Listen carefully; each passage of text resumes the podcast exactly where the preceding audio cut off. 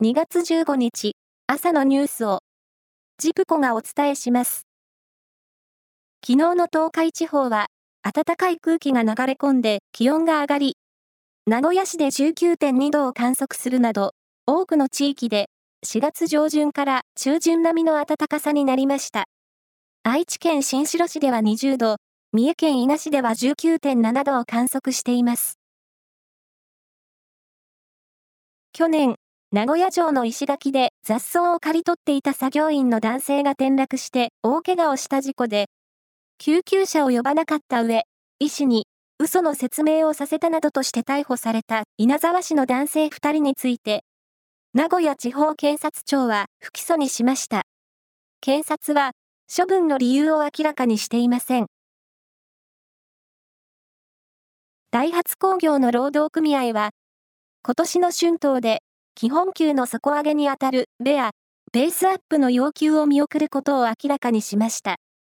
ダイハツの労働組合がベアの要求を見送るのは11年ぶりで、会社による国の認証取得の不正問題を踏まえ、信頼回復に向けた取り組みを優先した形です。47都道府県が公表した2022年度の職員給与に関する男女格差の資料を共同通信が分析したところ、平均年収は、そのすべてで、女性が男性を下回り、半数を超える28の府県では、女性の年収は男性の7割台だったことが分かりました。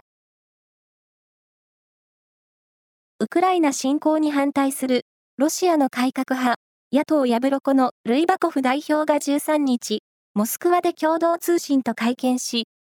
犠牲の拡大を止めて核戦争を回避するために、早く停戦すべきだと訴えました。一方、プーチン大統領が交渉に応じる用意に言及したことに触れ、欧米側にも妥協するよう促しました。サッカーのアジアチャンピオンズリーグは14日、決勝トーナメントの1回戦が行われ、J1 の横浜 F マリノスがアウェーでの第一戦でタイのバンコクユナイテッドに試合終了間際のゴールで追いつかれ、2対2で引き分けました。以上です。